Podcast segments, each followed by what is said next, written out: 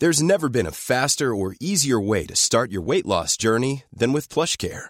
PlushCare accepts most insurance plans and gives you online access to board-certified physicians who can prescribe FDA-approved weight loss medications like Wigovi and Zepbound for those who qualify. Take charge of your health and speak with a board-certified physician about a weight loss plan that's right for you. Get started today at plushcare.com slash weight loss. That's plushcare.com slash weight loss. plushcare.com slash weight loss.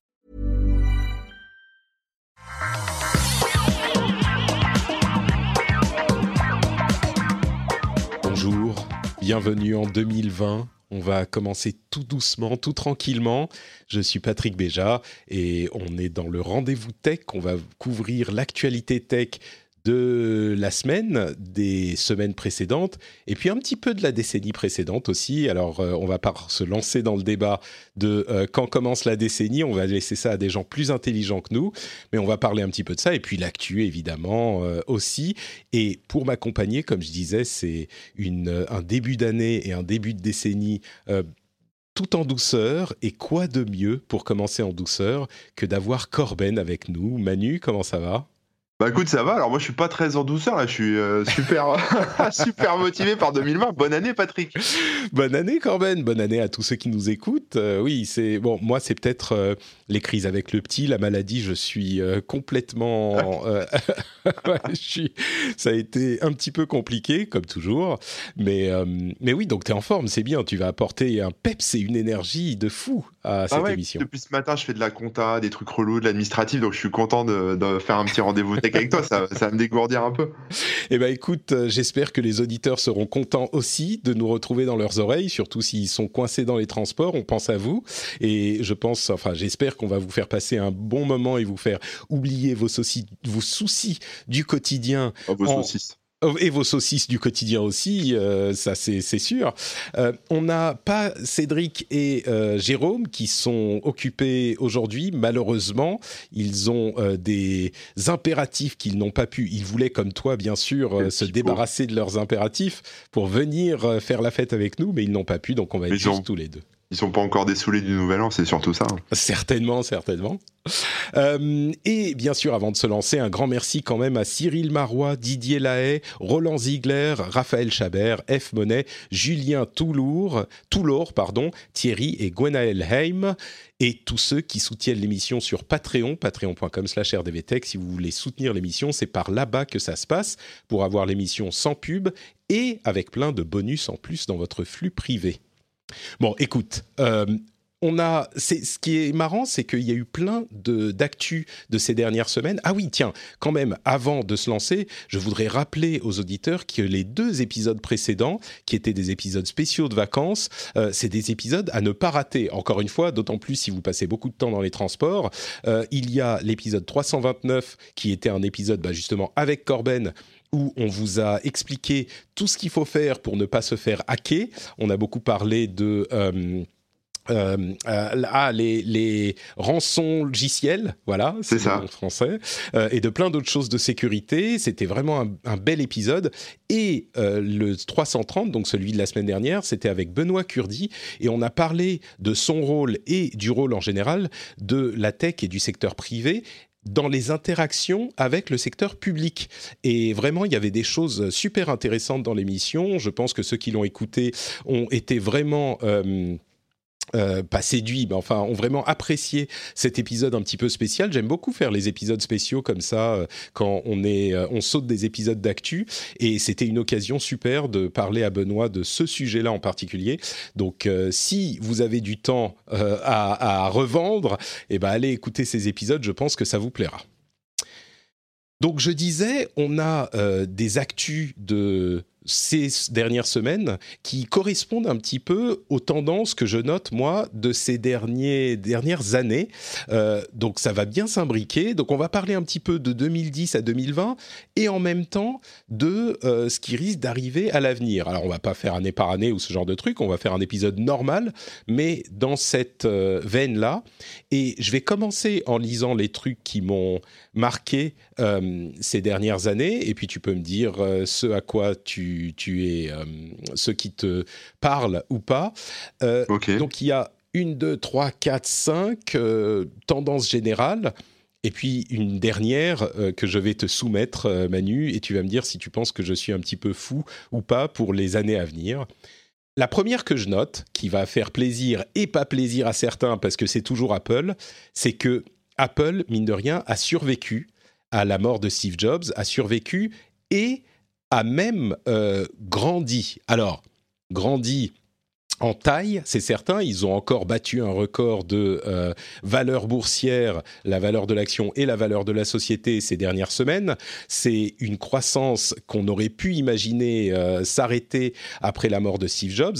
Au niveau de l'innovation, je ne sais pas si euh, ça s'aligne sur la taille de la société. Ça serait un débat pour un autre jour. Mais je pense qu'on était nombreux à se poser des questions sur l'avenir de la société, qui est l'une des sociétés les plus importantes de la tech, évidemment on était nombreux à se poser des questions à la disparition de Steve Jobs et bah finalement, euh, Tim Cook a quand même fait un beau boulot, un beau boulot en tant que euh, c'est un gars de l'opérationnel quoi. C'est pas un, type de la création, euh, mais il y a quand même bon les Apple Watch, même si c'est pas les succès les plus fous de l'histoire, les AirPods qui ont qui sont mine de rien, je pense l'un des plus gros succès de la décennie pour Apple, qui ont donné une tendance qui se retrouve absolument partout et je pense une tendance qui est là pour rester. ce qui est intéressant, c'est de voir que le le, les chiffres euh, correspondent à cette tendance. L'iPhone XR 10R euh, l'iPhone le plus vendu depuis plus d'un an. Euh, donc c'est un iPhone qui est un petit peu moins cher que les autres, mais donc c'est pas que des téléphones super super chers. Et encore, ces derniers trimestres, c'est leur téléphone le plus vendu. Donc ça explique un petit peu leur orientation avec les modèles plus récents. L'iPhone 10R, pour ceux qui s'en souviennent pas, c'est l'iPhone bon marché entre guillemets de 2018. Euh, il y a aussi une grosse croissance en Inde, et ça explique peut-être aussi leur stratégie. Euh, en Inde, ils ont réussi à redresser le coup, et l'Inde, c'est évidemment euh, le gros, gros marché de croissance. cette euh, euh, c'est cette année, enfin l'année dernière maintenant, aux États-Unis, Apple et Samsung représentent 90% des ventes de smartphones. Ça aussi, ah c'est une tendance. Euh, Apple, évidemment, se démarque comme toujours, mais Samsung a réussi à prendre la place de tous les autres. Bien sûr, Samsung a une gamme extrêmement large, des, des, des bons marchés aux plus chers, mais Samsung a vraiment tiré son épingle du jeu. Là où, il faut s'en souvenir, au début de la décennie, il y avait énormément de prétendants au trône, et Samsung et ceux, sont ceux qui ont réussi à s'en tirer le mieux. Et le dernier euh, euh, petit, la dernière petite news intéressante pour euh, l'actualité, c'est que dans les, les, activations des téléphones pour Noël, 9 téléphones sur 10 aux États-Unis, hein, on parle des États-Unis, mais 9 téléphones sur 10, eh ben, c'était des iPhones. Ce qui est quand même... C'est quand même un petit peu fou, ouais. Euh, et 9 sur 10, c'était des, iPhones. Le euh, dernier, c'est un Xiaomi. Donc, euh, c'est pas un Samsung.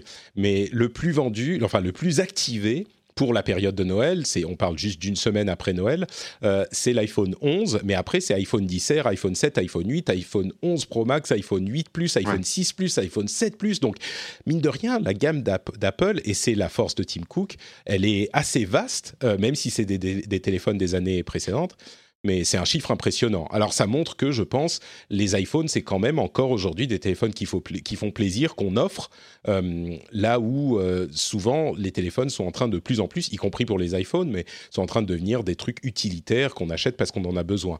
Là, ça a l'air d'être euh, les cadeaux soit qu'on offre, soit qu'on s'offre pour Noël. Quoi. Après, peut-être que je me trompe, hein, mais moi, le sentiment, je, je suis pas un expert Apple, donc tu pourras me dire, mais peut-être que les Apple en sort plus souvent. Moi, j'ai l'impression qu'il y y a des nouveaux iPhones tous les six mois et des, des, grosses gammes en plus, tu vois, il y a pas, enfin, et eh ben non, ça, ça vieillit pas trop, les, enfin, les parcs ont pas le temps de trop vieillir et ça enchaîne beaucoup, quoi. Alors, ce qui est intéressant, c'est qu'Apple, justement, c'est l'un des constructeurs qui en sort le moins. Alors, on a ah, des rumeurs sur l'année, l'année prochaine, euh, selon laquelle, selon les, les, rumeurs, il passerait un rythme biannuel, donc deux sorties par an. C'est arrivé par le passé où il sortait des petits téléphones moins chers euh, au, en début d'année ou en, en, en, dans la première premier tiers de l'année. Mais généralement, Apple, ils font des annonces à la rentrée et c'est leur gamme d'iPhone. Là où euh, effectivement on a tendance à l'oublier, c'est que les anciens modèles restent euh, dans la gamme. Mais, mais c'est ça qui est euh, la force d'Apple en fait, au-delà du fait qu'ils sont les seuls sur leur OS, c'est qu'ils ont une gamme relativement claire. Il y a les téléphones de l'année, après ça fait produit d'appel, tu vois. Donc je crois que c'est la différence avec Samsung qui là pour le coup ont non seulement leurs flagships qui sont sortis à deux intervalles. En début d'année d'ailleurs, il y a le, leur event qui arrive en février pour annoncer les nouveaux Galaxy euh, en début d'année. Et puis il y a les Notes qui arrivent en milieu d'année et ils ont plein d'autres téléphones aussi. Mais... D'accord, ok, donc c'est juste une vue de l'esprit, quoi. Je pensais. Euh, bah, je pense que c'est l'image euh, d'Apple qui fait qu'ils sont toujours présents, mais étrangement ou ironiquement, c'est parce qu'ils ont leur téléphone de l'année. je schématise, mais je crois que c'est ça qui fait la, le poids de leurs appareils. quoi. C'est pas qu'il y en a un tous les six mois ou un tous les trois mois. D'accord. Euh, donc bon, sur ce point, je pense que Apple a survécu, c'est indéniable au niveau poids. Euh, une autre tendance, c'est que si on remonte à 2010 ou 2011, euh, bah, c'était pas évident que tous les médias seraient en ligne, ou en tout cas c'était une tendance qui semblait être plus difficile, mais aujourd'hui encore plus que on aurait pu le penser, entre YouTube, Netflix, les abonnements de streaming de, musique, les jeux vidéo, même de plus en plus, tout est en ligne. Et on a des, actus justement sur ce point. D'une part, YouTube est en train de gérer les questions de copyright et ils sont en train de faciliter la gestion des, euh, des interdictions de, vidéos qui sont euh, déclenchés par des ayants droit sur des youtubeurs, ils essayent de faciliter le fait de euh, répondre à ces interdictions en donnant des outils pour couper la partie qui a été strikée. Euh, ça, ça, on espère que ça va avoir un effet positif. C'est pas une solution idéale, mais on espère que ça va avoir un effet positif euh, sur même l'attractivité de ces interdictions, parce qu'il y a plein de trolls qui vont aller interdire plein de trucs ou s'assigner les revenus d'une vidéo parce qu'ils estiment que cette, une petite partie de la vidéo utilise du contenu qui leur appartient, bah là, ça pourra simplement trouver une réponse en enlevant cette partie de la vidéo. Il n'y avait pas d'outil pour faire ça encore. C'est incompréhensible que ça ait pris aussi longtemps. Mais bon, donc YouTube a pris une importance énorme et dans les médias traditionnels aussi, tout le monde a une chaîne YouTube aujourd'hui. Il n'était pas évident. 2010, c'est loin. Hein. On était encore aux, vidéos de, chiens qui font du skateboard, quoi. Euh, Netflix, évidemment, l'importance énorme qu'ils ont pris 371 euh, séries originales et séries et films originaux en 2019 aux États-Unis uniquement. Euh, c'est plus que l'ensemble de l'industrie de la télévision. Alors en 2005, hein, on parle de 2005, mais plus, ils produisent plus que l'ensemble de la télé, de, l'industrie de la télévision américaine euh, il y a une dizaine, quinzaine d'années. Et, Netflix, ils étaient nulle part au début de la décennie. Donc ça, et même en France, hein. enfin, je veux dire, Netflix en France, ils se sont développés, c'est un truc de dingue. Enfin, je veux dire, on pourrait penser que c'est un truc que américain, enfin entre guillemets, tu vois, avec beaucoup de, enfin, très adopté par les Américains. Mais en France, euh, je vais pas dire tout le monde a Netflix, mais pas loin, quoi. Je me demande si ça a pas dépassé euh, les abonnements Canal depuis un moment. Hein. Eh ben, on est, euh, je crois, euh, les derniers chiffres, c'est que c'est la cinquième chaîne en audience, la cinquième chaîne de France, si je ne me trompe pas. C'est les chiffres que je. Donc, euh, oui, et des chaînes, il y en a beaucoup, ils n'existent pas depuis longtemps. La chaîne, entre guillemets, hein, parce que c'est une. Mais, mais là encore, ça passe par Internet. Facebook est en train de Visiblement, selon certaines rumeurs, Facebook est en train d'essayer d'acquérir des droits avec des labels euh, de musique. Donc, il est possible que Facebook aussi euh, passe par les, enfin, vous propose un service de musique, Facebook, Facebook Music, un jour. Euh, ils ont déjà commencé en Thaïlande et en Inde, mais peut-être que ça va arriver. Et d'une manière générale, tous les médias maintenant sont en ligne. Et ça, c'était aussi une tendance dont on parlait, mais qui a, qui s'est réalisée, je pense, à ce point peut-être un peu plus vite qu'on aurait pu le penser. Ouais. Et apparemment, j'ai vu un, article hier, de, il y a encore 3 millions d'Américains qui reçoivent euh, des films Netflix par la poste. Ouais. tu sais, j'ai vu que tu en parlais sur euh, Twitter, tu t'interrogeais sur la, la la validité des DVD aujourd'hui. Il y avait une promo sur des DVD. Ouais, mais les Et gens en fait, non mais ouais, non, mais, Moi, je mais parlais par rapport ça- au Blu-ray en fait, mais ce qu'on m'a expliqué, c'est que le mot DVD, c'est un peu le, le mot générique pour parler de tout ce qui est Blu-ray, DVD, tout ça. En fait, pour moi, le DVD, c'est une vieille techno, tu vois. C'est comme si on disait euh, cassette au Les lieu de dire euh, ouais. CD, quoi. Tu vois, enfin, Mais en fait, en fait, les DVD se vendent beaucoup plus que les Blu-ray. Les vrais DVD, tu vois, se vendent Oui, oui. encore aujourd'hui beaucoup plus que les Blu-ray. Euh, Ce qui est surprenant, je pense que les gens en fait sont passés à, à autre chose. Euh, et ils sont passés, ils ont sauté la case Blu-ray pour certains, ou en tout cas ils en vendent parce que les gens qui sont euh, plus prompts à acheter des Blu-ray, ben en fait ils sont déjà en ligne, je pense. Et les gens qui ont des DVD, c'est des gens peut-être plus âgés ou qui ont juste la machine, le lecteur de DVD sous la ouais, télé. c'est moins cher. Oh moins cher, je suis pas sûr. Hein. Les DVD, sont moins euh, chers. Oui, mais ça te coûte 10 euros. Ah, moins cher que les Blu-ray, c'est sûr. Oui, oui. c'est ça, ouais. Oui, oui, oui, bien sûr, bien sûr. oui. Mais c'est pas moins cher que de choper ton truc en ligne. Si tu veux acheter ton film un à un, bien sûr, mais avec les abonnements, euh, ça te revient Ah oui, beaucoup non, moins cher. sûr, Que... sûr. Et donc la tendance va bien sûr continuer, en particulier avec les services d'abonnement euh, aux, séries télé. Sur, on va pas revenir sur le débat du, de la quantité d'argent qu'on dépense en abonnement. Euh, moi, je reste convaincu que c'est une valeur pour l'argent qui est bien plus importante que ce qu'on avait par le passé. D'ailleurs, pour le prix d'un d'un DVD ou d'un Blu-ray, on a un abonnement pour un mois qui nous permet de regarder 1000 millions de fois plus que ce qu'on pourrait avoir avec le Blu-ray. Mais... Donc ça, c'est une tendance également. Euh, la régulation, ça aussi, c'est un truc qu'on n'avait pas forcément vu, venir. Et euh, ça s'allie peut-être à l'importance des GAFAM et à la comment dire la gueule de bois de la tech qui a commencé il y a quelques années de ça et la réalisation que la tech a bien sûr énormément d'avantages et je pense qu'on a parfois tendance à jeter le bébé avec l'eau du bain quand on parle de ces problèmes mais ça n'en- ça n'enlève pas au sérieux des problèmes qu'on constate. Les problèmes que pose la tech, alors ils sont nombreux, hein, que ça soit dans euh, le domaine évidemment de l'influence des euh, sociétés tech sur tous les aspects de notre réalité. C'est un petit peu les Thanos, pour ceux qui aiment les films Marvel ou les, les comics Marvel, de notre euh, univers. euh, euh, de notre univers. Ils ont une influence sur tout et, et ils ont leurs euh, tentacules dans tous les domaines. Mais euh, allié à cette réalisation que ça pose des problèmes, il y a la régulation. Et justement, je disais que l'actus vient se s'allier à euh, ces constatations. Le RGPD californien a été voté. Alors c'est le CCPA, je crois. C'est une sorte de RGPD qui euh, s'applique aux sociétés qui font du business en Californie. Alors évidemment, euh, toutes les sociétés américaines font du business en Californie, ont une présence en Californie, vendent ou des, des biens ou des services aux euh, citoyens californiens. Et donc, cette loi californienne s'applique à eux. Et comme, euh, de la même manière un petit peu que pour le RGPD, ils vont pas faire 60 versions de leur site et de leur euh, service pour les différentes régulations, eh ben, ils sont là encore en train de se mettre au, au pas avec la CCPA. Mais ce qui est intéressant, c'est qu'au moment où on a commencé à parler du RGPD, il y avait beaucoup de...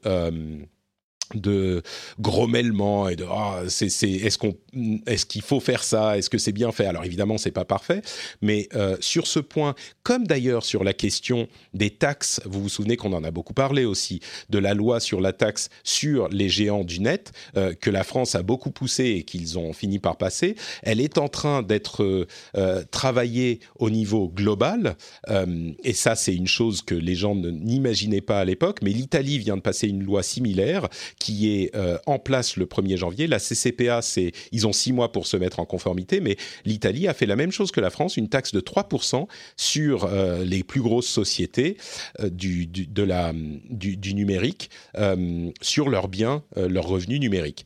Et Là encore, le monde, je crois, est en train de réaliser, après une première réaction de rejet, que euh, eh ben, ces choses-là, mine de rien, comme on en parlait d'ailleurs dans l'émission depuis des années et des années, on disait les problèmes de taxation et on, dit pudiquement d'optimisation fiscale euh, sont pas au, au niveau Enfin, c'était mon avis en tout cas. Elles sont pas au niveau des sociétés. Les sociétés, ils optimisent. Parfois, ils flirtent avec la morale, mais on, doit se mettre en conformité avec la loi, pas avec la morale. Sinon, on sait plus ce qu'il faut faire et ce qu'il faut pas faire. Et donc, la solution était de changer la loi euh, pour qu'elle soit plus en phase avec les réalités du monde numérique. Et ben, c'est ce qui s'est passé dans le domaine du RGPD, dans le domaine de, cette taxation.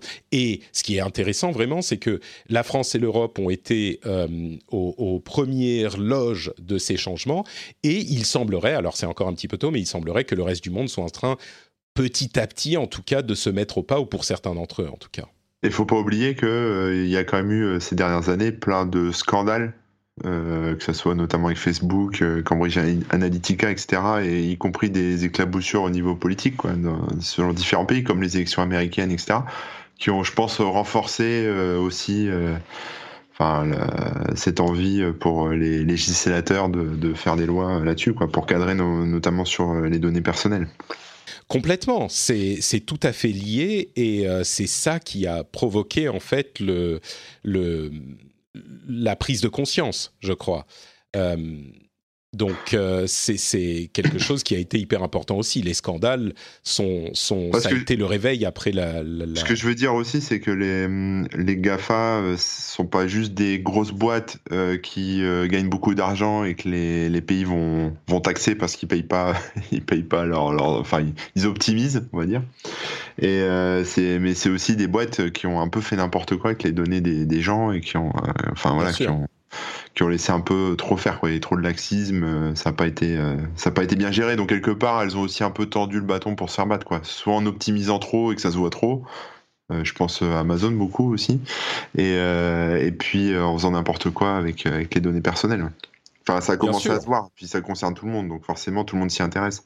Bah oui, on se souvient tous du. Enfin, tu parles d'Amazon, mais il y avait Apple, euh, Google, le, double Irish avec euh, avec euh, sandwich luxembourgeois, ces histoires-là. Et puis bien sûr, le, RGPD, c'est une réponse directe au problème de sécurité, et c'était le Far West. Et d'une certaine manière, je crois que c'est un peu normal.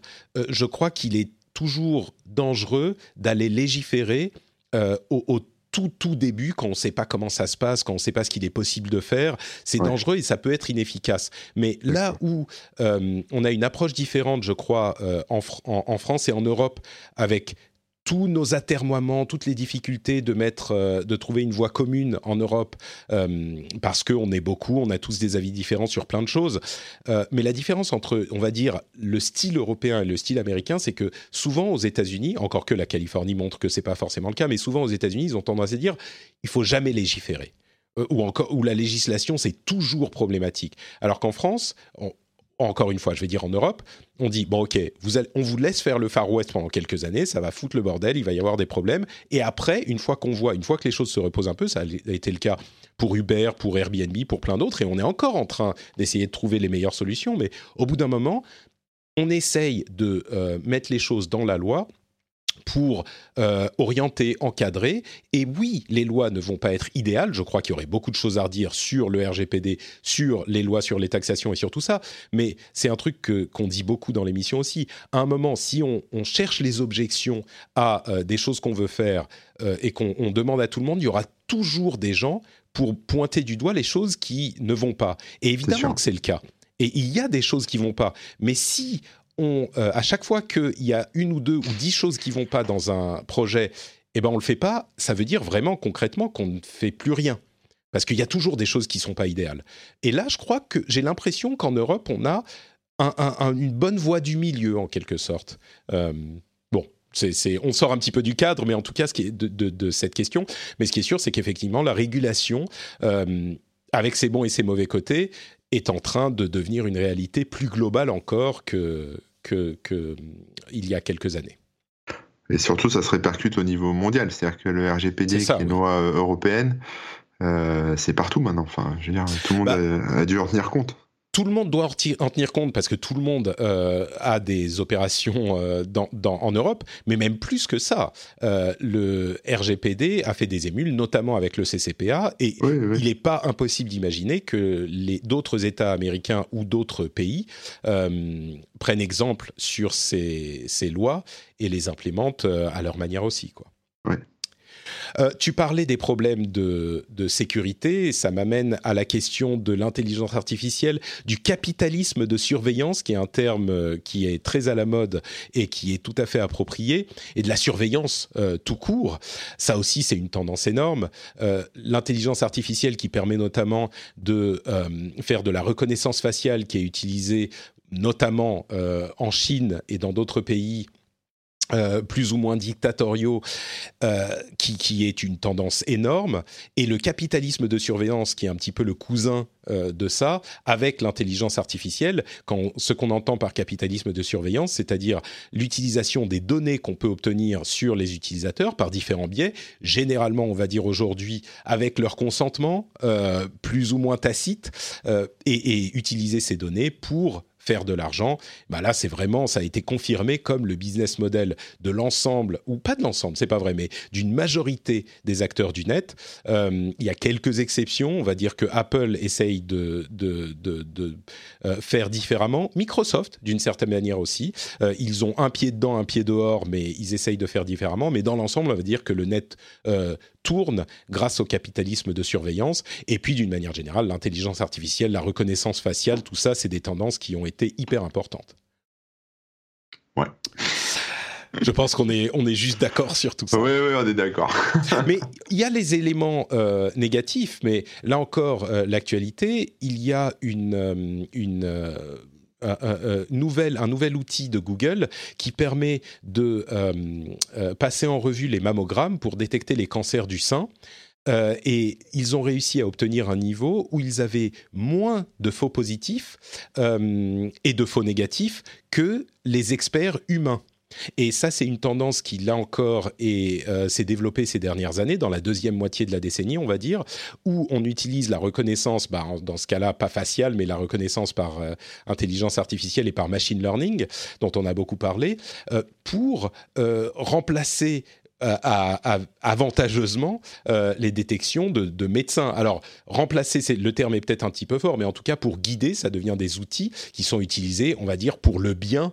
Euh, parce que, évidemment, si on, a, euh, on réussit à détecter plus vite et mieux ce type de problème, eh ben, c'est forcément positif. Quoi. Donc, ah oui, il y a, des, toujours... positifs. Après, pour moi, le gros point noir, c'est effectivement l'utilisation de ces outils pour surveiller, par les États et les gouvernements pour surveiller les citoyens. Euh, peu importe les pays, mais bon, ça se fait beaucoup en Chine, par exemple.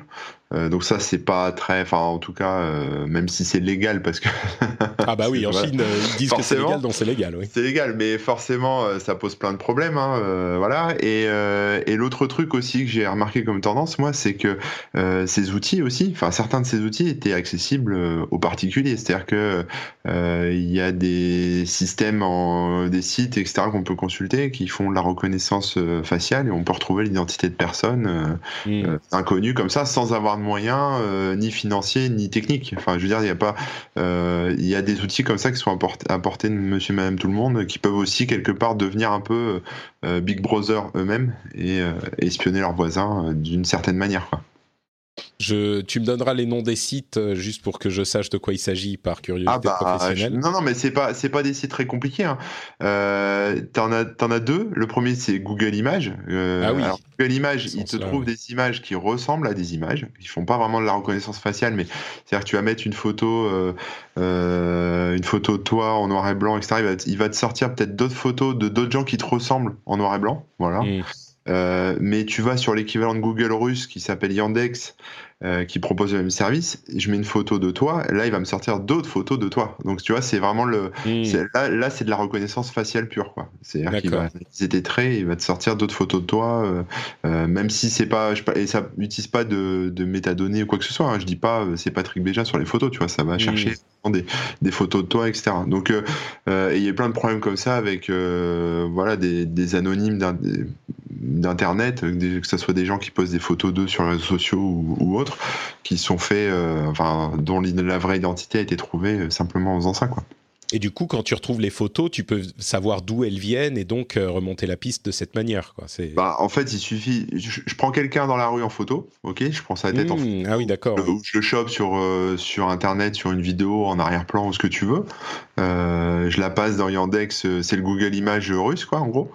Et, euh, et puis, euh, si ça match, bah, il va peut-être me sortir. Euh, son compte Instagram ou Facebook. Il va me sortir d'autres photos de la même personne. Donc après, il y aura peut-être son Facebook, son, son Instagram, son Twitter, etc. Donc là, tu peux rematcher avec une identité. Quoi. oui, mmh, oui, effectivement. Ouais. Mais et... la tendance, c'était, enfin, la techno, elle est là, mais là, ce qui est intéressant à observer, c'est que ça, c'est accessible à n'importe qui. Donc, Bien sûr, oui.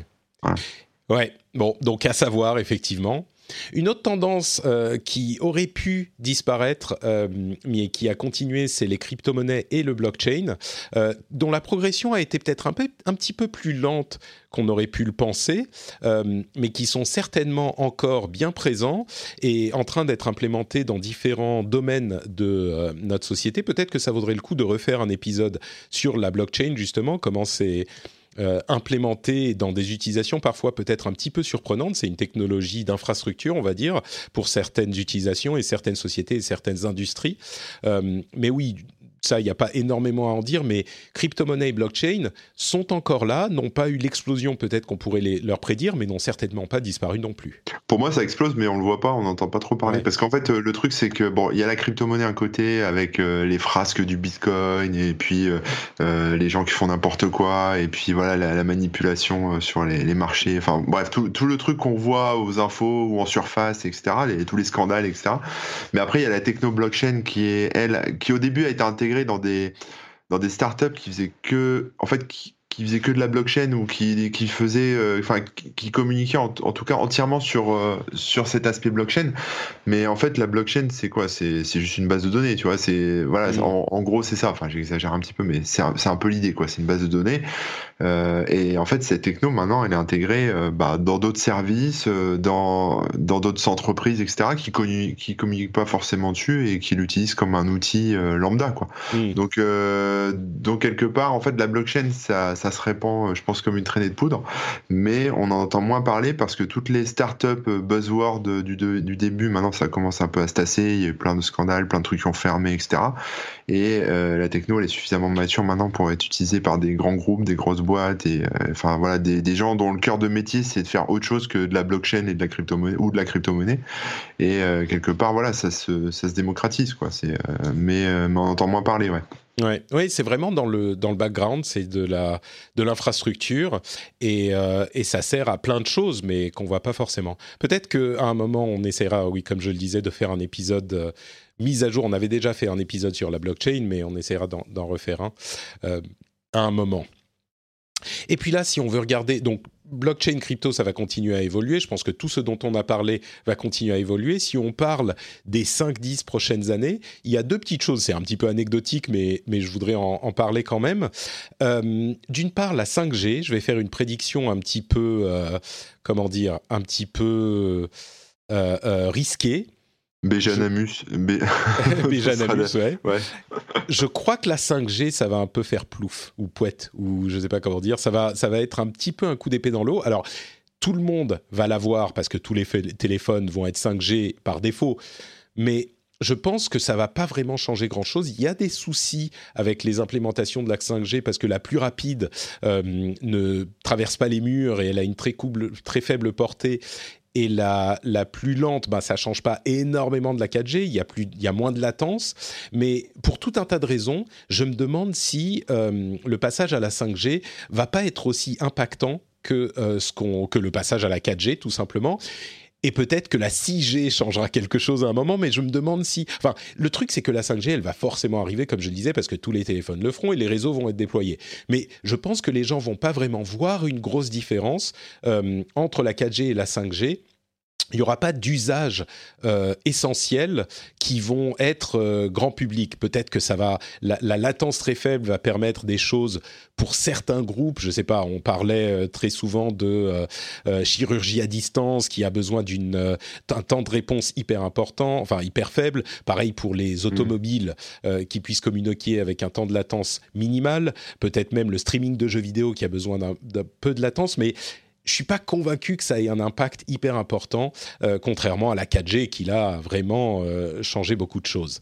Ouais, non, moi je suis, je, suis, assez de ton avis, mais ça va juste rouler, euh, enfin, ça va évoluer comme tout le reste en fait. Ça, ça va être assez transparent, je pense. Après peut-être que euh, pour, euh, comme tu disais, certains usages, moi je pense notamment aux gamers, euh, plus en mobilité, qui ont besoin de, de rapidité, etc. Parce que, parce que maintenant les jeux, bah, en plus, sont dans le cloud, ils sont même plus installés sur ton ordi. c'est ça, le streaming de jeux vidéo voilà, n'est pas aussi possible avec la 4G, oui. Voilà, donc alors que du Netflix avec la 4G, bon bah ça passe, ça passe crème. Hein. Donc voilà, mais à part ça, effectivement, je pense que la plupart des gens, bon, tout le monde aura un téléphone 5G, mais ça va pas changer grand chose, quoi. Et le, deuxième truc dont je voudrais parler, qui là encore est un petit peu de Patrick, comment t'as dit Béjadamus Patrick Béjadamus. euh, c'est les, les, le compagnonnage virtuel. Euh, il y avait un article intéressant euh, sur BuzzFeed sur les Japonais qui euh, utilisent le chien robot de Sony, le Aibo, qui existait il y a très longtemps mais qui a été relancé il y a deux ans, je crois, qui, l'utilisent comme compagnon. Et je me demande si on ne peut pas étendre cette euh, idée à quelque chose de plus vaste, pas simplement avec des, des animaux euh, robotiques ou des trucs physiques, mais même euh, des, des, choses virtuelles. J'irai pas jusqu'à dire qu'on va avoir le film Her dans la réalité, mais des, amis, des compagnons, euh, des, petits animaux virtuels, genre les Tamagotchi euh, stéroïdifiés, quoi. Mais juste le fait d'avoir des, présences entre l'intelligence artificielle, la reconnaissance des visages, des émotions, euh, la, le fait que les voix soient de plus en plus réalistes, Là, je parle pas du tout de quelque chose de sexuel ou quoi que ce soit, le compagnonnage des amis, des, présences, peut-être pour des personnes âgées ou pour euh, des gens qui se sentent seuls, des, trucs même un peu thérapeutiques. Je me demande si dans les 5-10 prochaines années, ça, ça va pas devenir ah, une euh, tendance... Euh, ah, peut-être que tu vas me dire que c'est déjà non, dans non, non, je suis très intéressé par le sujet parce qu'en fait, euh, non, mais je suis d'accord avec toi. En fait, moi, ce que je remarque, c'est que euh, ben, les gens, euh, de manière générale, se sentent de, sont de plus en plus seuls, ou en tout cas isolés, et les, les échanges qu'on a tous sont de plus en plus superficiels, et j'ai l'impression que les gens se comprennent de moins en moins. Enfin voilà, c'est un, un, espèce de constat personnel, hein, c'est peut-être pas vrai.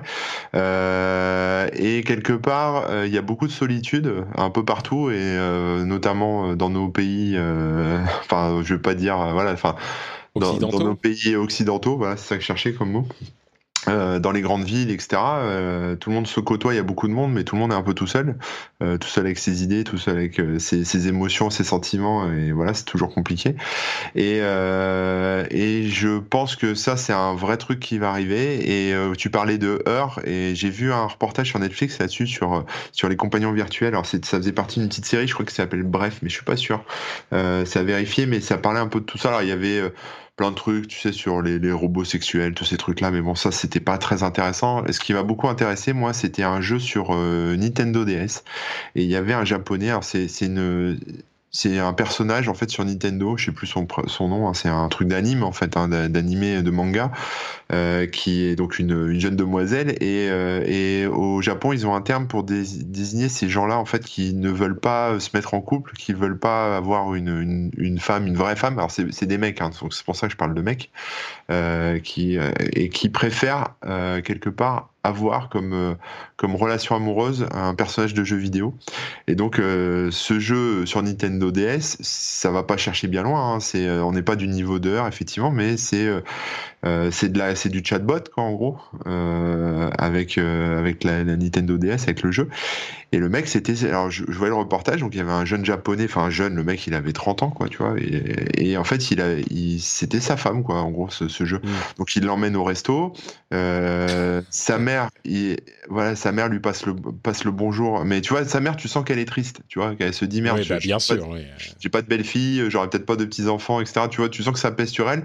Mais le mec, il suffit de lui faire un, jeu Nintendo DS euh, petits-enfants tu vois, ou sur Switch maintenant.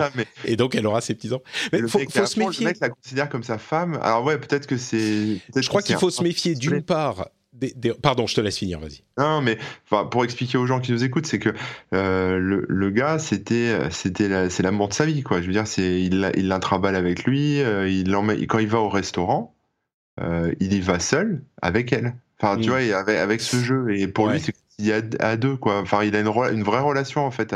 Alors après, c'est un reportage etc. Donc je sais pas en quel... jusqu'à quel point c'est réel. Mais ça m'avait l'air d'être un, un genre de délire qui, qui avait l'air de se répandre un peu. Et ils ont un mot pour ça au Japon. Enfin, après, ils ont un peu des mots pour tout, mais il y a un nom là-dessus. Je crois qu'il y a d'une part, il faut se méfier de ce type de reportage un petit peu sensationnaliste, euh, qui fait de cas exceptionnels, euh, qui donne l'impression que c'est plus général que ça ne l'est. Donc je pense que sur ce point, il faut le savoir. Et d'autre part, très important, le Japon, c'est quand même un pays très très particulier avec des problèmes sociaux très particuliers. C'est certain qu'au Japon, il y a de gros soucis parce que les gens ne veulent plus être en couple. Enfin, les gens. Il y a une partie croissante de la population jeune qui euh, n'a pas de relation amoureuse euh, ou romantique ou de relation de couple. Et le Japon, c'est quand même un pays très spécial. Moi, j'y ai passé beaucoup de temps, j'ai beaucoup étudié le, mmh. pays. Euh, ils sont, quand je dis à, mes amis qui sont handicapés émotionnellement, les Japonais, on a toujours tendance à me penser que je suis, euh, que j'exagère, que machin. C'est, ils ont un vrai problème euh, sociétal de, de, de maturité émotionnelle. Donc c'est vrai qu'au Japon, il y a ce genre de problème qui se pose, et ça ne veut pas dire que tous les Japonais sont dans ces cas de figure, mais il y a une partie préoccupante de la population qu'il est. Ça ne veut pas dire que ça s'applique au reste, au reste de la population mondiale. J'aurais même tendance à penser que non. Et je me demande si des technologies comparables ou similaires pourraient pas être utilisées de manière un petit peu plus saine. Euh, oui, de manière un petit peu plus saine pour euh, euh, pas pour remplacer des choses, mais peut-être pour combler des manques. Tu vois Je vois ce que tu as. Oui, oui. Mm. Un peu comme quand t'es tout seul chez toi, t'allumes la télé pour te faire une présence, quoi. Voilà, un petit peu. C'est des, choses qu'on fait. Euh, et peut-être que. Bon. Enfin, c'est Alexa, c'est la domotique, c'est euh, tu discutes avec, euh, tu dis mets-moi de la musique, raconte-moi une histoire, trouve-moi la recette de machin. T'es plus tout seul quoi quelque part parce que t'interagis avec un, un, système. Et là, on est encore au, tout début technique de ce que, peut faire, ce que peuvent faire ces interactions, mais peut-être qu'à terme, ça donnera quelque chose de plus. Bon, on verra. C'est euh, une, pensée qui m'avait traversé l'esprit. Donc, euh, ouais, moi, je pense que euh, en, tendance comme ça pour le futur aussi, il y a un truc dont on n'a pas parlé, c'est tout ce qui est deepfake. Oui, bien sûr. Euh, je pense que ça, ça va commencer à poser. Enfin, apparemment, ça commence à poser beaucoup de problèmes. Donc, euh, il va, ça va être un gros sujet, je pense, dans les années qui viennent, ça. Au niveau de la loi, au niveau de, l'analyse, de plein de choses. Je pense que ça risque d'être un moins gros problème qu'on ne le pense, parce qu'on a déjà l'habitude d'images euh, fausse d'image artificielle avec Photoshop et avec ce genre de truc. Aujourd'hui, quand on voit une photo qui est tellement invraisemblable qu'on se dit bon bah ok c'est Photoshop, même si on voit pas techniquement que ça a été photoshopé, on se pose la question. Et je pense que la la transition intellectuelle de se dire c'est le cas sur les images et ça peut être le cas sur les vidéos euh, va être moins problématique qu'on pourrait le penser. Donc c'est pas qu'on va les détecter. Il n'y a pas que la vidéo, il y a le son aussi. C'est-à-dire que bien sûr, bien sûr. copier ta voix quoi, en gros et faire dire n'importe quoi, tu vois par exemple. Tout à fait, tout à fait. Mais on se posera la question quand on aura un petit peu plus d'habitude. ah ouais, ça c'est un peu bizarre. C'est pas qu'on va y croire les yeux fermés.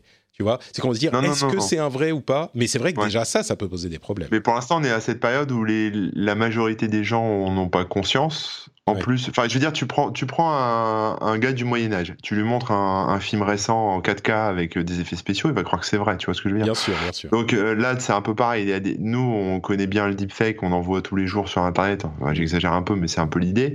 On se dit, tiens, là, il y a un truc qui va pas, c'est bizarre. Euh, mais tu mm. montres ça à quelqu'un qui n'a jamais vu de sa vie, qui traîne pas sur le net et qui, enfin voilà, euh, il peut facilement se faire avoir. Tu vois, c'est un peu le même concept qu'un spam bien fait. Ou... Donc ça peut être utilisé. Enfin, en tout cas, au début, je pense qu'il va y avoir plein de problèmes. Après, oui, ça va se tasser parce que les mecs sont déjà en train de bosser sur des technos pour détecter les faux.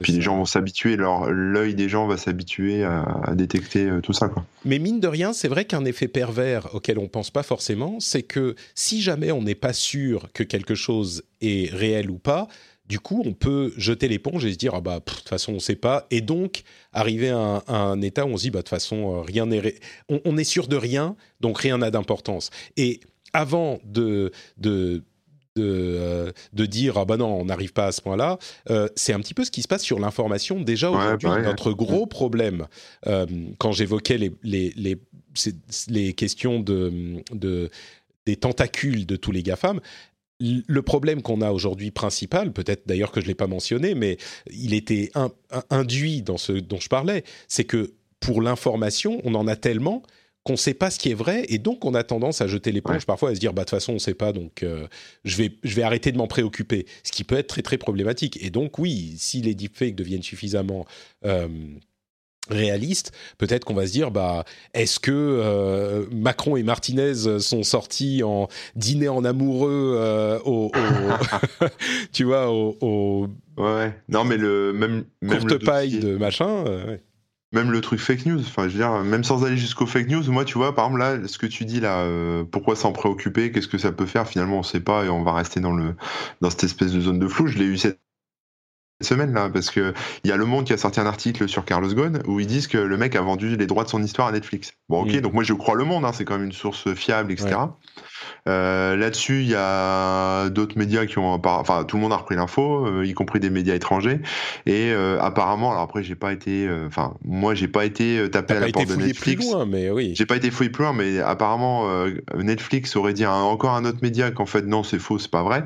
Et du coup, moi, je suis là dans une espèce de flou où je sais pas qui dit la vérité. Tu vois, est-ce que Netflix en fait a fait marche arrière et le monde était dans le vrai et ils ont eu un tuyau sûr? Est-ce que c'est le monde qui a réagi trop vite qui a dit une connerie? Est-ce que, enfin, tu vois, on n'en sait rien. Et du coup, bon, je vais pas me prendre la tête là-dessus, tu vois, mais je suis dans exactement ce que tu dis dans ce cas de figure-là, mm. et on n'est pas sur un truc de fake news euh, que j'ai vu sur Facebook. C'est ça, c'est le problème de euh, du chaos créé par les et c'est pour ça que certains hommes politiques peuvent se permettre de dire des mensonges éhontés euh, de, de, tous les bords. Hein, c'est pas exclusif, mais hommes politiques et tout, et dire des choses qui sont prouvablement fausses.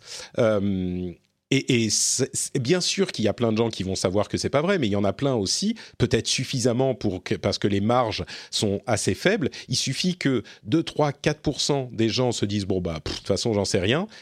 Et du coup, ça peut euh, faire basculer un truc, quoi. Donc, bon. Ah, mais j'ai, ça, j'en ai, j'en ai deux par semaine des exemples comme ça euh, qui se passent dans ma tête, de, de, trucs que j'entends aux infos. Puis après, genre, ou même que je lis sur Twitter, je vais lire un article sérieux sur un sujet je leur poste, il y en a un qui me dit mais non en fait euh, c'est n'importe quoi, qui va me donner une contre-source qui contredit le truc. Mm. Ok, donc je me fixe, je me fiche sur la deuxième source euh, en me disant bon bah ok la première a, été un peu vite en besogne.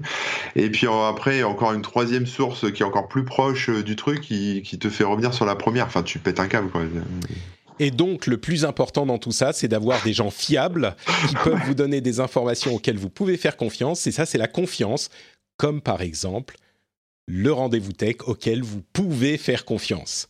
Et si vous pensez que ça c'est important, et je pense qu'on a bien démontré que c'est important, peut-être que vous souhaiterez le soutenir sur Patreon, patreon.com slash rdvtech, comme le font de nombreux auditeurs. C'est vraiment le moyen de soutenir l'émission. C'est l'essentiel, l'immense majorité du financement de l'émission. C'est grâce à vous et grâce à ce billet qu'elle existe.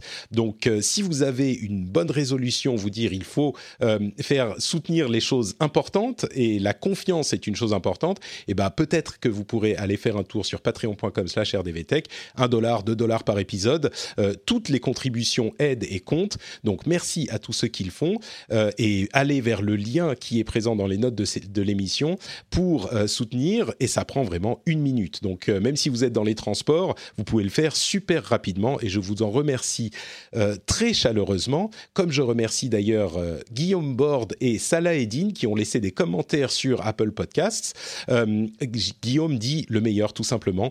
Si vous ne deviez écouter qu'un seul podcast sur la tech, le rendez-vous tech est fait pour vous. Il m'accompagne depuis 10 ans, 10 ans.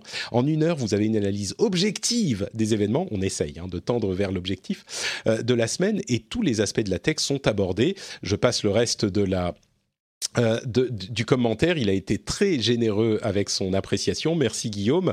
Salah Eddin dit un vrai compagnon ce podcast. Tiens, j'avais même pas pensé à les questions de compagnonnage, mais peut-être que c'est moi votre compagnon virtuel. Je suis votre ami, votre euh, euh, toujours présent pour vous toutes les semaines. Notre Tamagotchi. C'est ça.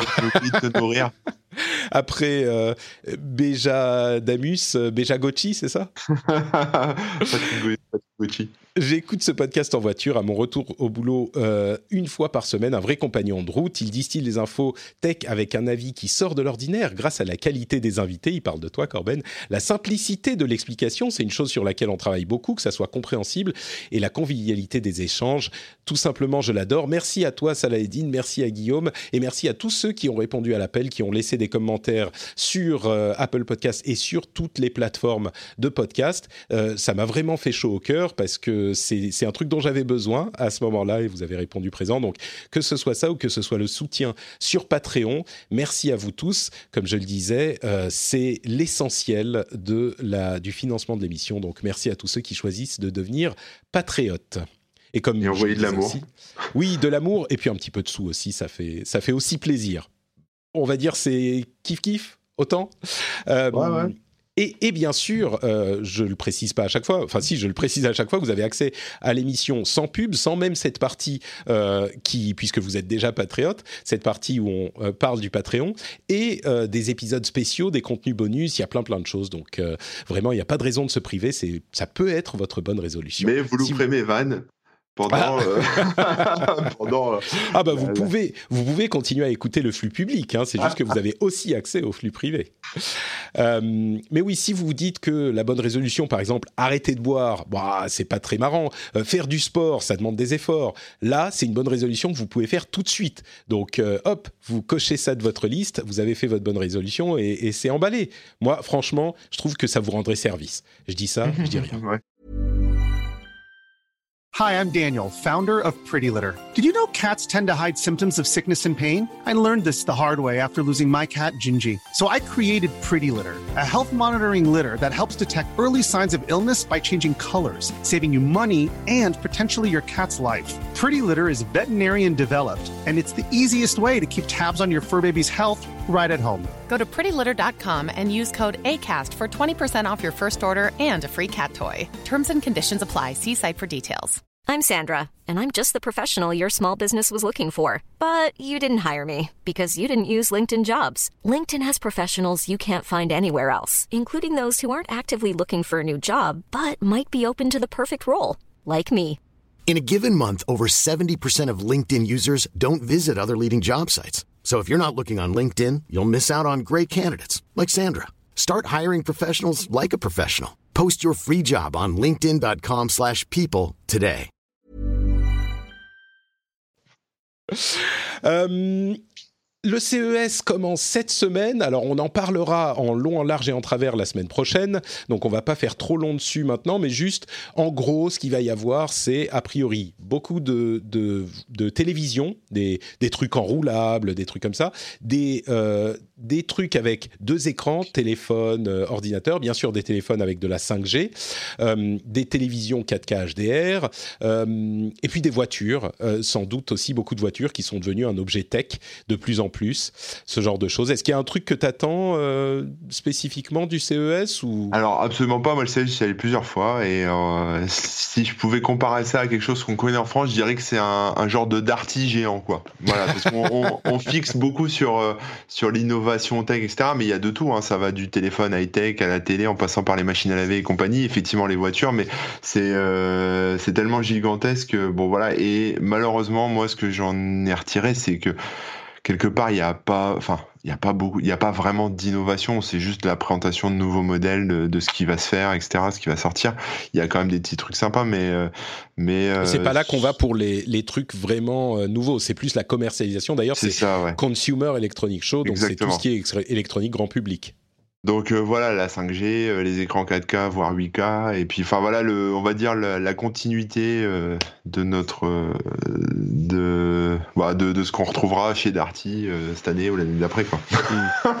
eh écoute, j'espère qu'il y aura un petit peu plus de trucs sympathiques que ça quand même, mais bah on verra, on aura la réponse la semaine non, prochaine. Je, je troll un petit peu, mais bon. si, si, tout va bien, on aura des réponses intéressantes la semaine prochaine. Ouais, Cédric bah oui. Ingrand qui y est devrait être là avec nous.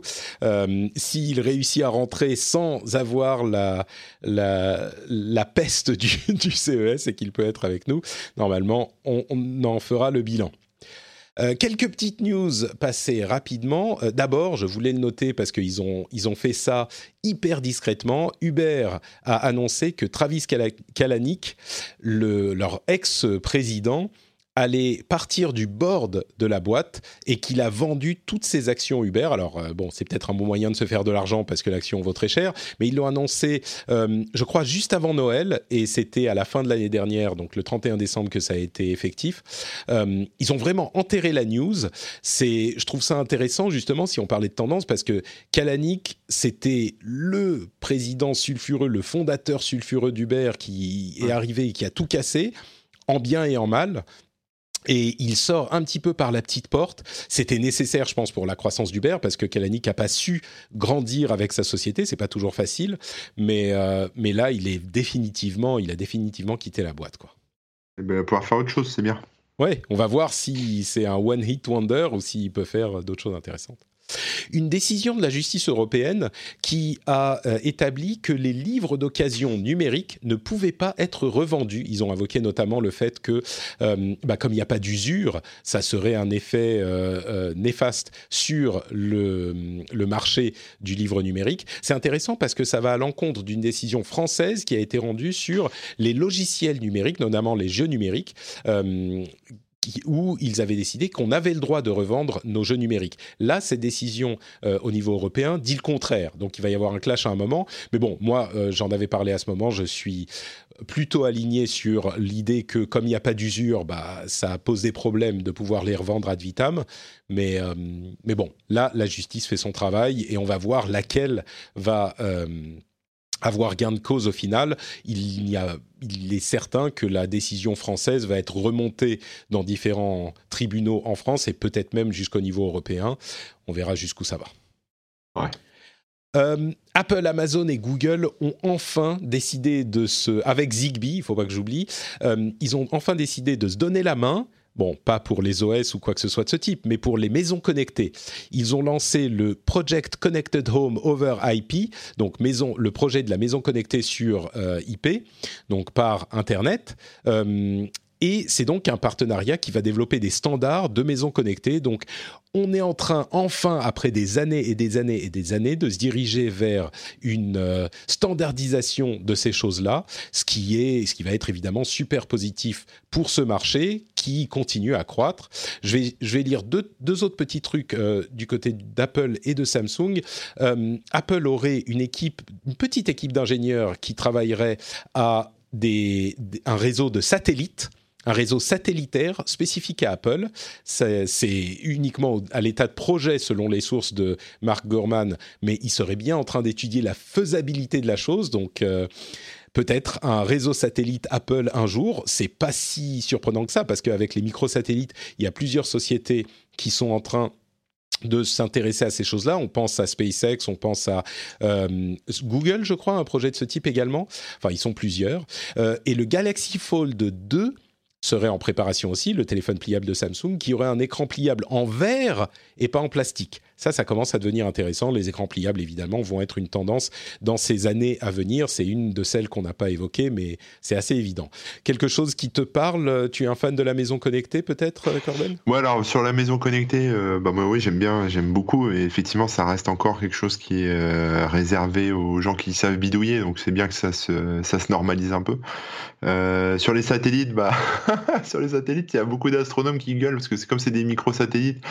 ça commence à boucher un peu l'observation des étoiles, etc. Euh, je pense à, au satellite de SpaceX là, d'Elon Musk. Euh, ouais, ce qu'il faut savoir, ce qu'il faut savoir, c'est que c'est des satellites qui sont envoyés par milliers à terme, euh, et c'est des satellites euh, orbite basse, et, donc ça reflète beaucoup de lumière de, de, la Terre, enfin ça bouche de la lumière, et donc ça diminue la quantité de lumière qu'on peut obtenir de l'espace, et donc ça pose des problèmes pour les, les télescopes. Et en plus de ça, ça commence à polluer le le ciel à tel point qu'il peut devenir dangereux de sortir de l'atmosphère, donc des, des fusées et des euh, vaisseaux. Eh, non, mais le problème, c'est qu'il commence à y avoir énormément de pollution de ce type, en plus de la pollution visuelle de petits morceaux euh, qui se baladent dans l'espace, et on ne sait pas comment. Il y a des théories, alors je ne sais pas si, si ça va vraiment se produire, mais il y a des théories très sérieuses qui disent qu'à terme, comme ils vont se désagréger, et il y a déjà beaucoup de choses, on pourra plus sortir et même pour nettoyer ça, c'est compliqué parce que tu peux pas envoyer des trucs pour aller nettoyer. Donc c'est un vrai vrai problème ça qui, qui se pose. Oui, oui, non, mais c'est déjà. Alors, il y a beaucoup de, pollution, euh, de débris autour de la, Terre, etc. Après, euh, c'est quand même sur des distances euh, assez phénoménales. Enfin, c'est pas encore. C'est pas comme dans la mer où tu as des continents entiers de plastique. Mais ça viendra peut-être, hein, mais voilà. Mais, mais c'est le problème avec ces microsatellites, c'est plutôt l'aspect visuel. Parce qu'en plus, ils se suivent et ça fait des espèces de, de, de traîner, euh, de traîner là. enfin, c'est les astronomes gueulent et puis bah voilà, forcément, c'est pas très joli. Euh, voilà. Après, sur. Euh, c'était quoi ta troisième news? Ah, le, le Samsung Galaxy Fold 2, oui. Ouais, bon bah ça, euh, moi tu sais, euh, les trucs pliables. déjà, s'ils faisaient des téléphones qui euh, qui se cassent pas quand tu les fais tomber, ça serait déjà pas mal. Après, voilà, avec un écran qui se pète pas quand ça tombe sur un caillou, ça serait bien. Mais bon, après que ça se plie ou machin. Et puis pour les. Écoute, mon autre prédiction, c'est que d'ici 5 ans, non, d'ici la fin de la décennie, on va dire, je vais être plus prudent, tu auras un téléphone pliable dont tu seras content. Tu vois, je vais plus loin dans la prédiction. Oui, oui, oui, non, mais c'est bien, c'est cool. D'accord. Moi, je suis content, c'est bien. C'est juste, c'est pas un enthousiasme fou, quoi. C'est juste, ok, pourquoi pas. Ouais, non, pourquoi pas, ouais. Hmm. Euh, Facebook, toujours dans sa conquête du monde, est en train, visiblement, d'après euh, certaines rumeurs, euh, de faire développer un OS propriétaire qui serait pas utilisé en tout cas aujourd'hui euh, pour remplacer euh, euh, les téléphones. C'est pas un concurrent à Android ou à iOS, mais ça serait pour qu'ils aient leur propre OS sur leurs appareils comme les casques Oculus ou les petits, tu sais, le portal, c'est leur écran connecté qui est tout, c'est un tout petit écran, un 5 pouces, qui est posé dans la cuisine. C'est comme les Alexa et les, Google Assistants, les, les assistants vocaux, mais là il a un écran et donc ils voudraient faire tourner ces appareils sous euh, leur propre OS propriétaire, mais peut-être que ça ira plus loin à terme. Ils ont aussi euh, acquis, acheté une société espagnole qui fait du streaming de jeux vidéo qui s'appelle PlayGiga. Donc là encore, on parlait de streaming et de streaming de jeux vidéo. Et eh ben, il n'est pas impossible que Facebook se lance dans l'aventure. et c'est marrant parce que depuis qu'on parle de streaming de jeux vidéo, je dis euh, qu'il y a quelques sociétés, une poignée de sociétés dans le monde qui peuvent, qui ont l'infrastructure, les réseaux, les serveurs plutôt, pour euh, faire quelque chose comme ça, envoyer des, des, images assez vite et, faire tourner les jeux. Euh, c'est Google, Amazon, Microsoft et Facebook. Sauf que jusqu'à maintenant, je disais, bah, Facebook, ça les intéresse pas, c'est pas leur, leur cœur de métier, mais c'est juste qu'ils ont l'infrastructure. Et ben là, bon, ça leur a coûté 70 millions, c'est peut-être euh, un petit peu de monnaie qu'ils avaient dans la poche, donc ils se sont dit on va voir ce que ça peut donner. Mais en tout cas, ils sont en train d'étudier la chose. Et Snapchat a lancé, a lancé euh, va lancer Bitmoji TV, c'est des, dessins animés qui utilisent des bitmojis, donc les emojis, avec votre visage que vous avez créé vous-même. Donc ça serait généré euh, euh, euh, pour chaque utilisateur, les dessins animés, avec votre emoji spécifique. Ça serait lancé en février. Donc bon, je ne sais pas si tu vas tout à coup te remettre à Snapchat, Corben, mais... non, non, mais après, ça confirme la tendance très jeune, enfin leur, cible très jeune, quoi. Tu vois. Hmm. Euh, sur tout ce qui est dessin animé. Il y a un truc, il y a, moi j'aime bien regarder un peu les, ce qui se fait sur YouTube, etc.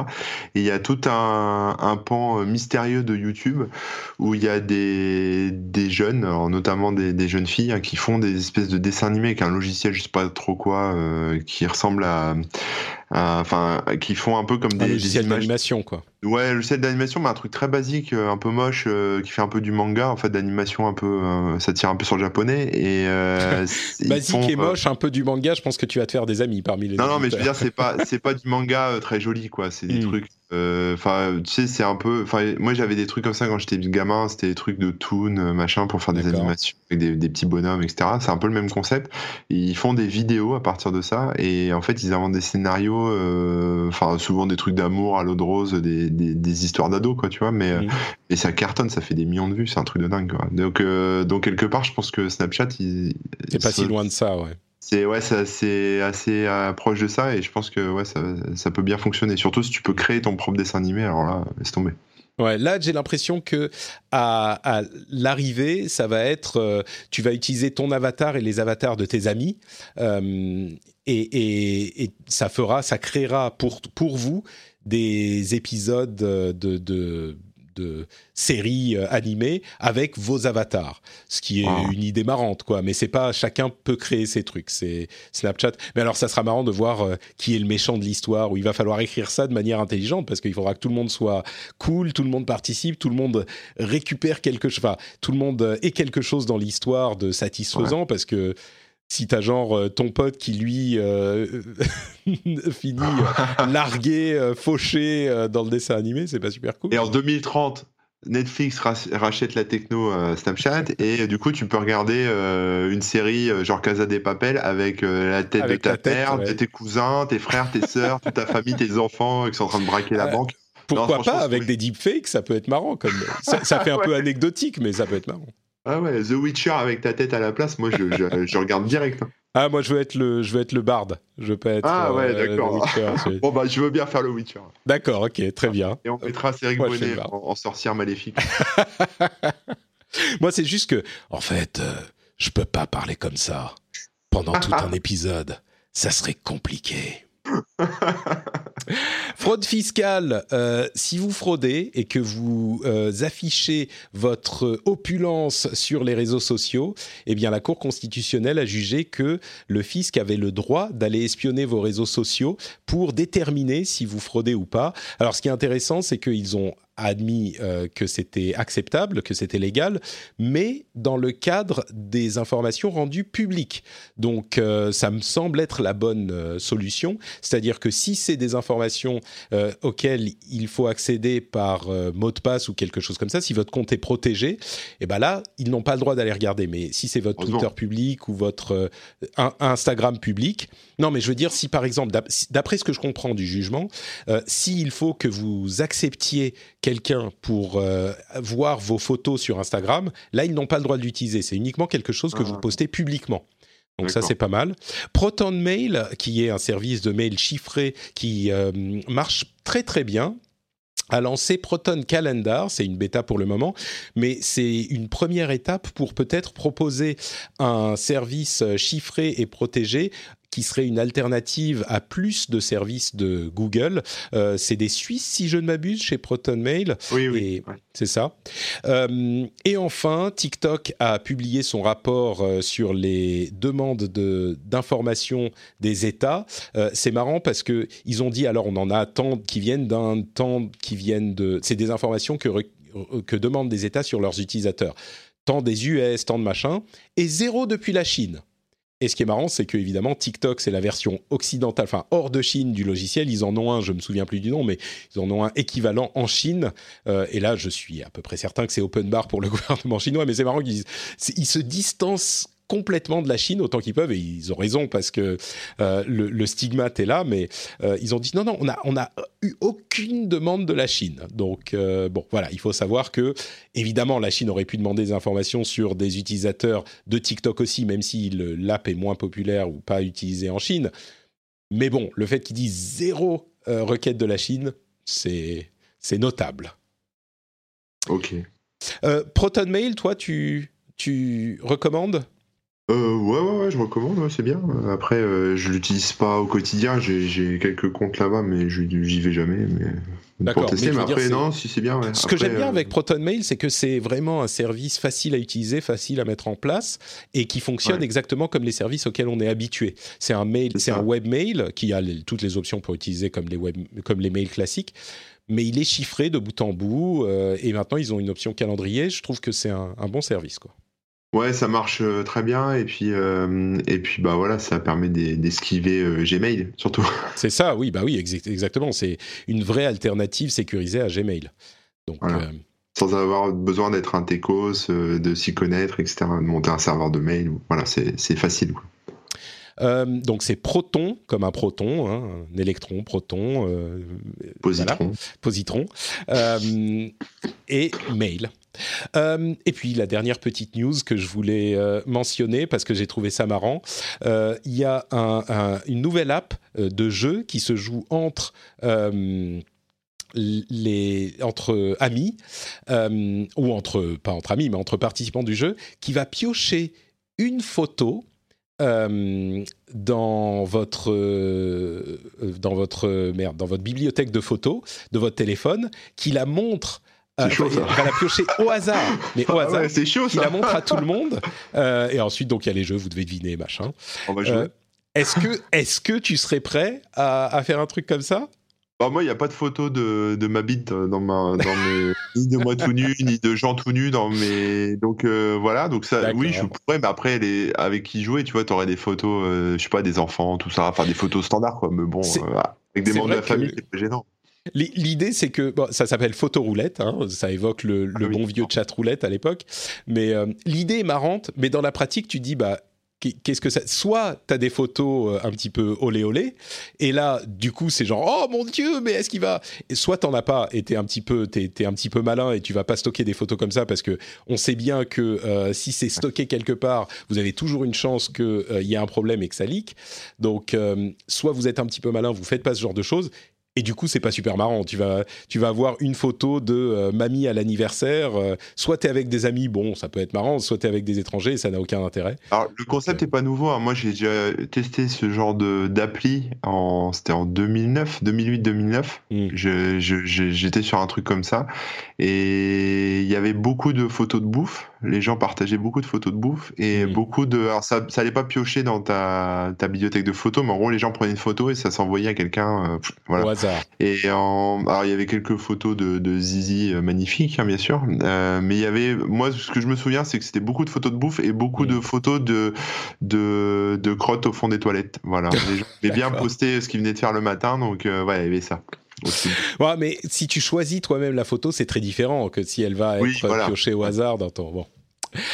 Donc voilà pour notre premier épisode de euh, cette année, de cette euh, décennie. Je, je persiste et je signe euh, de cette décennie. Et j'espère qu'il vous aura plu, que vous aurez passé un bon moment avec nous. Et si vous en voulez un petit peu plus, bien sûr, vous pouvez aller retrouver Corben sur.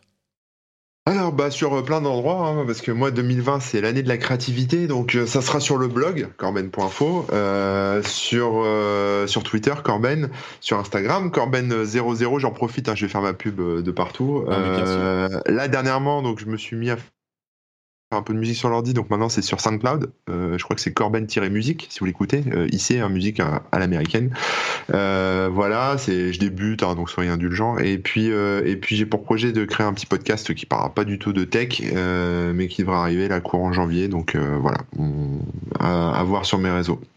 D'accord, super. Et ben merci beaucoup Corben. Euh, et ton lien, le lien vers ton compte Twitter sera évidemment dans les notes de l'émission. Pour ma part. Pour ma part, c'est Note Patrick sur Twitter, Facebook et Instagram. Si vous voulez des, belles photos de mon environnement, Euh, c'est sur Instagram, Note Patrick évidemment. Sur FrenchSpin.fr pour, commenter sur cet épisode, s'il y a des choses que vous voulez nous dire, euh, si on a dit des choses intelligentes ou pas, n'hésitez pas à venir commenter. Euh, et vous pouvez aussi retrouver le rendez-vous jeu sur French Spin et dans votre app de podcast, le rendez-vous jeu où on va, on a passé en revue les jeux de l'année dernière il y a quelques semaines. Donc ça, c'est un gros épisode évidemment que je vous encourage à aller écouter. Et là, dans quelques jours, quelques deux, une semaine, on va passer en revue les jeux qui vont arriver l'année prochaine. Et l'année prochaine est une grosse, grosse année puisqu'on va avoir des nouvelles générations de consoles. Si vous êtes même intéressé de loin par les jeux vidéo, allez écouter le rendez-vous jeu. Je pense que vous l'aimerez bien. Et enfin, Bien sûr, si vous appréciez cette émission, si vous avez passé un bon moment et si vous avez une bonne résolution à cocher de votre liste, patreon.com slash rdvtech, le lien est dans les notes de l'émission. C'est facile, c'est rapide, ça fait plaisir à vous et à moi. Et euh, comme je le disais, c'est plus facile que faire du sport ou arrêter de boire, donc euh, ou arrêter le, coca ou ce genre de truc. Moi, je dis tout ça, laissez-le pour l'année prochaine. Euh, cette année, devenez patriote du rendez-vous tech. Je pense que ça vous fera énormément de bien. Bon, on vous remercie en tout cas de nous avoir écoutés et on se donne rendez-vous dans une semaine pour un nouvel épisode. Ciao à tous